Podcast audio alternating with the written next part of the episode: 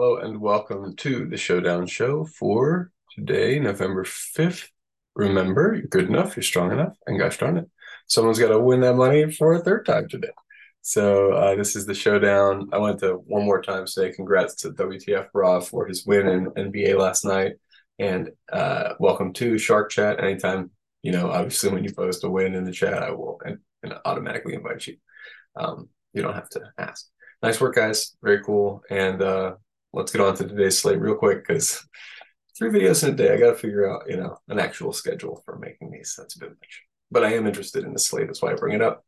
Um, and I think we have some interesting caption captain options. I don't think you should fade any of this chalk. I think Ja'Marr Chase, Joe Burrow, Stefon Diggs are all optimal captains, and you should play a bunch of them. Get different over here in the settings, right? You get, we know we know how to win money.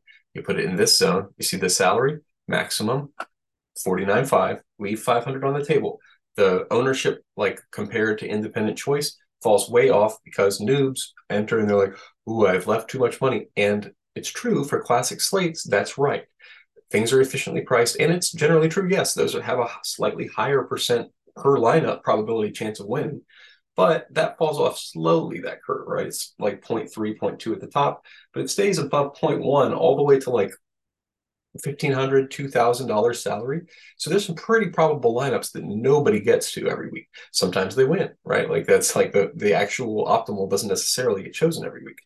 So that's all to say that I think you don't have to get too cute with salary this week. There's not a ton of value unless you really squint. If you want to play the same thing I did last week and get absolutely killed playing Harty or Sherfield, that's fine.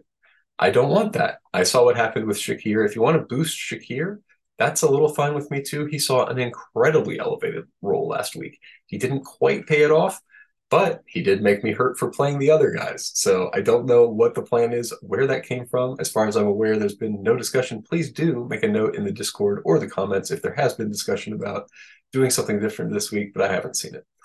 Um, but yeah, so aside from the obvious captains, We'll get to some leverage. We will play some Harty in the flex just in case, but 15% sprinkle is fine.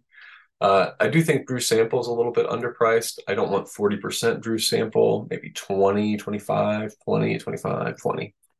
I think he'll be out there, backup tight end amount of snaps, maybe blocking in some important situations.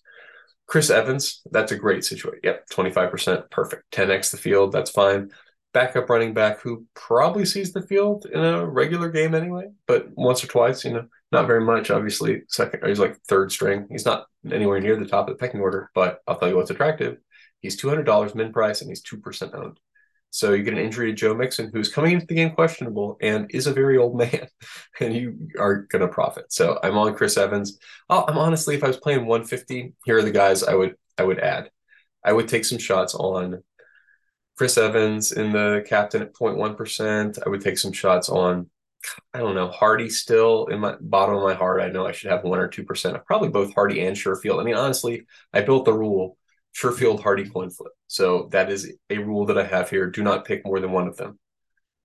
Probably don't pick either of them, right? But I mean, you know, don't pick more than one of them. You could build it into a bucket if you think there's going to be a, a wide receiver three rotation or something like they've done in the past.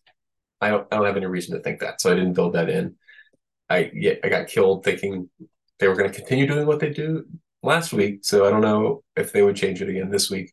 I don't yeah, have any idea what happened last week there. So great content. All right. Uh, let's see. Any other so what are my big big leverage players? I told you Chris Evans. Yeah, Ja'Marr Chase and Stefon Diggs. That's how you do it. You, you mash as many of the like studs as you can get in there, and then you take a super punt play, right? That looks like pretty much every one of these builds is going to be that. That's what Deonte Harty is. That's what Sherfield is. That's what Chris Evans is. Those are all the guys I'm overweight on besides the obvious plays. So jam in the obvious plays and then take a punt that is $500 to $1,500 more. That's my general build for this slate. I think that's optimal. And remember, if you do that, then uh, you're good enough, you're strong enough, and one of us will win that money. Uh, kind of messed that up. I'm going to stick with it.